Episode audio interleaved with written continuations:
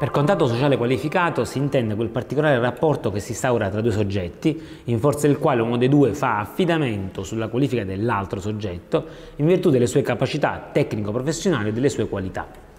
Il contatto sociale qualificato è un, un istituto di creazione giurisprudenziale che troverebbe aggancio, secondo la giurisprudenza, nell'articolo 1173. L'articolo 1173, che come sappiamo fissa il principio di atipicità delle fonti delle obbligazioni, ci dice che l'obbligazione oltre a sorgere dal contratto e dal fatto illecito, sorge anche da altri atti o fatti idonei a produrre secondo l'ordinamento giuridico. Tra questi altri atti o fatti il, la giurisprudenza ha fatto rientrare la buona fede, l'affidamento, il dovere di solidarietà che permetterebbe alle parti di far sorgere un rapporto obbligatorio anche dove non c'è un consenso in tal senso è sorta di, ra di rapporto quasi paracontrattuale,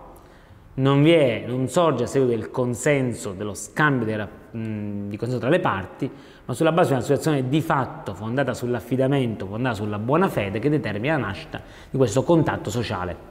La buona fede quindi crea rapporti obbligatori dove non ce ne sono. Ciò non è nuovo, sappiamo, per la buona fede, in quanto come sappiamo la buona fede crea obblighi e obbligazioni anche laddove non vi sono, creando doveri di comportamento per le parti, creando nuove obbligazioni, pensiamo ai contratti con effetti protettivi nei confronti di terzi, crea anche rapporti obbligatori dove sono mere situazioni di fatto se fondate su questo rapporto qualificato, su queste capacità del soggetto. E il conto sociale è una categoria che qualcuno dice che non soffre crisi, sembra essere quasi in continua espansione, anche se sicuramente l'intervento di recente del legislatore in materia di colpa medica potrebbe determinare un brusco arresto sul punto. Perché in materia di colpa medica? Perché in realtà proprio in materia di colpa medica abbiamo avuto da sempre le maggiori applicazioni in materia di contatto sociale. Perché la giustizia ha da sempre, dal 99, ricondotto la responsabilità medica nell'ambito del contatto sociale. Qual è il caso che veniva fatto rientrare nel contatto sociale? Il caso del paziente che si reca in ospedale o in clinica e si trova ad essere visitato, operato, controllato, curato da un medico che non ha scelto, perché il medico è chiaramente di turno, o magari i più, più medici che si seguono nel turno. Vale a dire, la giustizia non dubita che in alcuni casi la responsabilità tra paziente e medico sia di natura contrattuale. Pensiamo ai casi in dal medico privato, al pagamento, nello studio, è chiaro che sto stipulando un contratto d'opera con quel medico, cioè io sto andando da quel medico, l'ho scelto io, lui mi riceve, di fatto è chiaro che siamo davanti a un rapporto contrattuale. Ma in queste ipotesi in cui si arriva in ospedale, si arriva in clinica e non vi è quindi una scelta del medico, tu arrivi e c'è il medico di turno, è chiaro che in questo caso un rapporto contrattuale non c'è tu il rapporto contrattuale in questi casi lo si instaura con l'ospedale, con la clinica, perché non vi è dubbio che nel momento in cui l'ospedale ti eh, registra e ti riceve per curarti, idem la clinica, è chiaro che in questo caso si sta stipulando quello che è un contratto di spedalità. Un contratto quindi che si conclude tra paziente e ospedale o clinica e in questo caso non c'è alcun dubbio che siamo davanti a un rapporto contrattuale ed è un contratto tra l'altro atipico perché comprende una serie di prestazioni. Il contratto di spedalità prende, comprende vitto, comprende eh, l'alloggio, che la parte mm, viene ricoverato in ospedale, quindi dorme là, viene somministrato il pasto, viene effettuata la pulizia, viene effettuata la prestazione medica, cioè il contratto di spedalità ricomprende una serie di prestazioni che non si esauriscono chiaramente nella prestazione medica. Ma quello non vi è dubbio che è un contratto, perché non vi è dubbio che se l'ospedale o la clinica sono inadempienti, non vi è dubbio che in questo caso risponderanno per inadempimento di un contratto che, ribadisco, può coincidere con l'inadempimento della prestazione medica, ma in realtà l'ospedale può essere inadempiente a prescindere dall'adempimento corretto o meno del medico. Vale a dire, questo è un inadempimento dell'ospedale, anche se il medico effettua la prestazione in maniera perfetta e corretta, tutte le volte in cui per esempio si rompe il letto è chiaro che oh, mh, avvelenano i pasti, è chiaro che in questo caso nulla a che vedere l'inadempimento dell'ospedale con la prestazione medica. Se quindi il, rapporto tra paziente e ospedale o paziente e clinica è sicuramente di natura contrattuale in quanto fondato su questo contratto, il rapporto col medico che vi è tra medico e paziente chiaramente il contrattuale non è perché alcun contratto viene stipulato, alcun impegno vie tra le parti, ma semplicemente è l'ospedale che si avvale del medico per adempiere la prestazione. Il medico può essere chiamato a rispondere nei confronti del paziente se sì a che titolo. Per lungo tempo si è detto a livello extracontrattuale perché non c'è un contratto a responsabilità extracontrattuale. In realtà dal 99, superate anche altre tesi che cercavano di ricondurre la responsabilità contrattuale ma in maniera in qualche modo un po' forzata, qualcuno parlava anche di rapporto contrattuale medico-ospedale come contratto a favore di terzo, dove terzo è il cliente, ma in realtà è chiaro che un contratto di lavoro subordinato non è un contratto a favore di terzi. Alla fine la Cassazione nel 99 ci parlerà di contatto sociale qualificato. La DIA ci dirà che il rapporto che si instaura tra il paziente e il medico non è contrattuale perché non c'è un contratto, ma non possiamo neanche ritenere che paziente e medico siano due soggetti estranei, non posso dire il medico è il quisque dei popolo rispetto al paziente. È chiaro che il paziente pone un proprio affidamento nella competenza e nelle capacità tecniche del medico. È chiaro che va lì per farsi curare, si sta affidando a un soggetto che ha delle competenze per aiutarlo. Questo determina che non essendo il classico quisque dei popolo, essendo due estranei qualunque, tra di loro, grazie a quella situazione di fatto fondata su quell'affidamento del paziente, si viene a creare a tutti gli effetti un contatto sociale qualificato che ai del 1173, pur non determinando un'obbligazione di natura contrattuale, determina comunque un'obbligazione grazie a questi altri atti o fatti, di conseguenza l'eventuale inadempimento del medico determinerà comunque un'ipotesi di responsabilità di tipo contrattuale e non extracontrattuale con tutto ciò che ne comporta. Una tale interpretazione ha retto in giurisprudenza in maniera consolidata fino al 2012, anno in cui il legislatore è intervenuto col decreto Balduzzi riformando la disciplina della colpa medica, in particolare in ambito penalistico, prevedendo una, um, di fatto un abolizio criminis, tutte quelle condotte poste in essere dal medico nel rispetto delle linee guida e con colpa lieve, per cui ha parzialmente abolito in questi casi, sostenendo questi presupposti, il reato di omicidio e di lesioni commesse dal medico. Allo stesso tempo il legislatore espressamente dice che viene fatta salva la responsabilità del medico ai sensi dell'articolo 2043. Per cui qualcuno ha detto, in realtà con riferimento al 2043, il legislatore col decreto Batuzzi del 2012 ha voluto espressamente ricondurre la responsabilità del medico nell'ambito della responsabilità extracontrattuale. Del resto è da sempre avvertito in ambito oh, medico ed è un, qualcosa a cui il legislatore vuole dare risposta, un po' un, un modo di, di combattere questa medicina difensiva. A dire non vi è dubbio che in qualche modo i medici siano stati eh, quasi oggetto di una, um, di, negli ultimi 30 anni di condanne civili o penali. E questo spesso ha portato i medici a, a agire più a livello difensivo che per reali esigenze curative, spesso effettuare anche esami diciamo, che loro ritenevano quasi inutili o comunque superflui, comunque non necessari, al suo scopo di difendersi e di fare tutto quanto è necessario per evitare responsabilità, ciò con, anche con costi a carico chiaramente delle aziende ospedaliere e così via.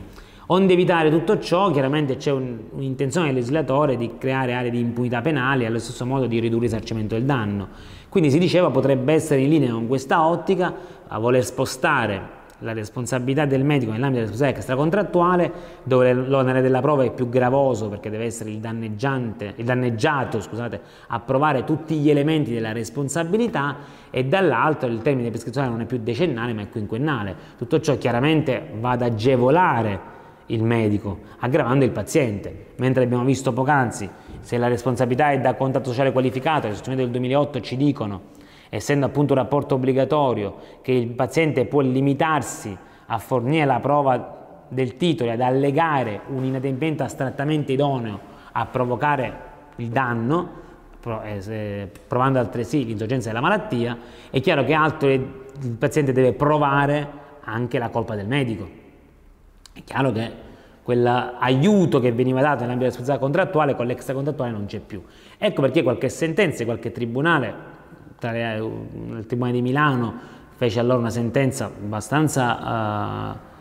ricca di motivazioni cercando di sostenere che di fatto questa presa del legislatore ha chiaramente spostato l'ambito della responsabilità del medico nell'ambito della responsabilità extracontrattuale, in quanto il tema letterale è insuperabile, il 2043 è una norma sulla responsabilità extracontrattuale in linea con la razza della riforma e di conseguenza ha ricondotto la responsabilità del medico nell'ambito della responsabilità extracontrattuale, cancellando gli ultimi 15 anni di giurisprudenza. In realtà, all'indomani del decreto Balduzzi, la giurisprudenza maggioritaria e anche quella della Cassazione riterrà invece che la responsabilità del medico era e continua ad essere di natura contrattuale da contatto sociale, in quanto il termine di quel 2043 è comunque un termine atecnico. In realtà il legislatore con riferimento alla legge Balduzzi ci avrebbe voluto dire, secondo la Cassazione, semplicemente che nonostante il medico non risponda penalmente, segue le linee guida se è in colpa lieve, comunque continua a rispondere del danno cagionato. Cioè il riferimento all'esercimento del danno cui 2043 è solo un riferimento appunto per dire il medico continua a rispondere e quindi dovrà, dovrà risarcire il danno se lo va a cagionare. Anche perché appare anomalo che con una norma così quasi buttata lì il abbia dovuto cambiare in maniera non chiara, non così definitiva, l'interpretazione giurisprudenziale. In realtà una tale chiarezza si rinviene invece maggiormente nella legge Gelli che nel 2017 invece prende definitivamente posizione, almeno così sembra, e sembra sostenere pacificamente che la responsabilità del medico ospedaliero o dipendente della clinica privata è senza alcun dubbio extracontrattuale, visto che fa salvo espressamente i casi in cui invece vi sia un contratto. Chiaramente i casi in cui vado dal medico, un cliente, sono il paziente, vado dal medico in struttura privata o comunque mi rivolgo al suo studio e chiaramente in quel caso non vi è dubbio che sto facendo un contratto con quel medico. Nei casi in cui arrivo in ospedale, arrivo in clinica e viene, vengo visitato dal medico di turno, secondo la legge Gelli sembrerebbero rientrare in questo caso nell'ambito della responsabilità extracontrattuale con in questo caso dico, sembra detta a chiare lettere, quindi non dovrebbe esserci proprio di interpretazione, anche se qualche sentenza ne ha dubitato, pur non prendo piena posizione sul punto, ma dice che appare difficile che così venga cancellato definitivamente tutto ciò che è stato, ma il tema letterale sembra questo, ci sarà da comprendere poi in quale ambito la responsabilità extracontrattuale verrà inserito, se nell'ambito del 2043 o se invece è un'ipotesi particolare di responsabilità extracontrattuale, in quanto questo la legge Gelli non lo dice, ma parla genericamente di responsabilità extracontrattuale. Di conseguenza il contatto sociale sembra trovare un punto di arresto nell'ambito della responsabilità del medico, in quanto la legge ha, mh, è intervenuta ad hoc per spostare la responsabilità del medico, ospedaliero, dipendente o della clinica privata nell'ambito 2043. Altre ipotesi invece in cui si è fatto riferimento al contatto sociale, ad esempio è il caso dell'alunno che, si, che si trova a scuola che si fa mai da solo. In questo caso cade dal banco, inciampa, insomma, cade facendosi male da solo. Infatti il codice civile prevede all'articolo 2048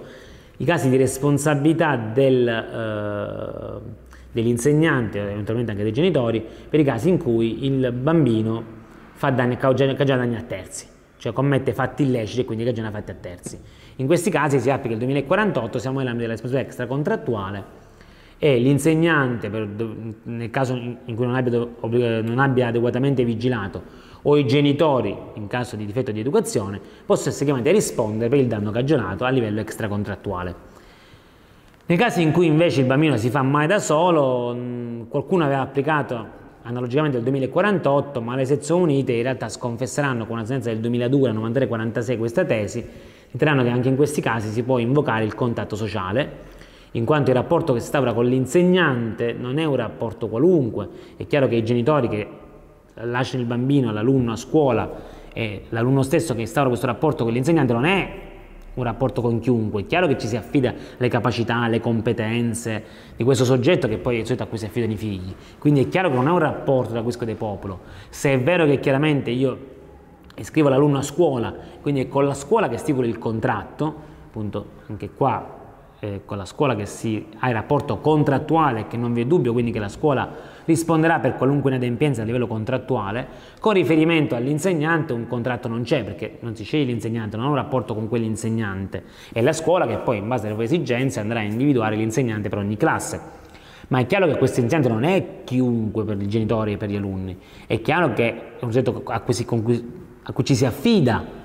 e di conseguenza, secondo la giurisprudenza sezioni unite, anche in tali casi, per i danni che il minore cagiona a se stesso, non si può che invocare la responsabilità da contatto sociale qualificato, c'è quindi una sorta di ulteriore obbligazione che sorge, vale dire l'insegnante non è soltanto obbligata ad insegnare, ma un'obbligazione sulla base della propria posizione volta alla protezione e alla tutela degli alunni che gli vengono affidati. Chiaramente dovere di protezione e di vigilanza che varia anche in base all'età degli alunni,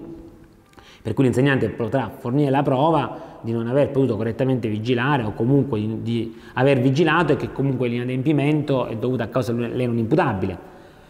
Chiaramente dovere di vigilanza che poi, secondo il dovere di dirigenza, va a plasmarsi sulla base dell'età che hanno gli alunni. Più, più, più adulti saranno, comunque più saranno vicini all'età adulta, più sarà eh, inferiore al dovere di diligenza e di vigilanza richiesto all'insegnante. Quindi su questo chiaramente si andrà a modellare. Quindi se l'alunno cagiona danni a terzi, l'insegnante risponde per responsabilità extracontrattuale senso 2048, se l'alunno cagiona danni a se stessi, l'insegnante risponde a livello contrattuale per i danni che il bambino si fa da sé, così come contrattualmente risponde eventualmente la scuola. Un'altra ipotesi che di recente è stata ricondotta alla responsabilità da contatto sociale è la responsabilità precontrattuale. La responsabilità precontrattuale è, tutta, quella forma di responsabilità che sorge a seguito dell'inadempimento dei doveri di buona fede e correttezza che devono in qualche modo investire tutta la fase di formazione del contratto, cioè la fase che precede il contratto e quindi la fase in cui si, a, si va a formare l'accordo contrattuale o comunque si formano le trattative.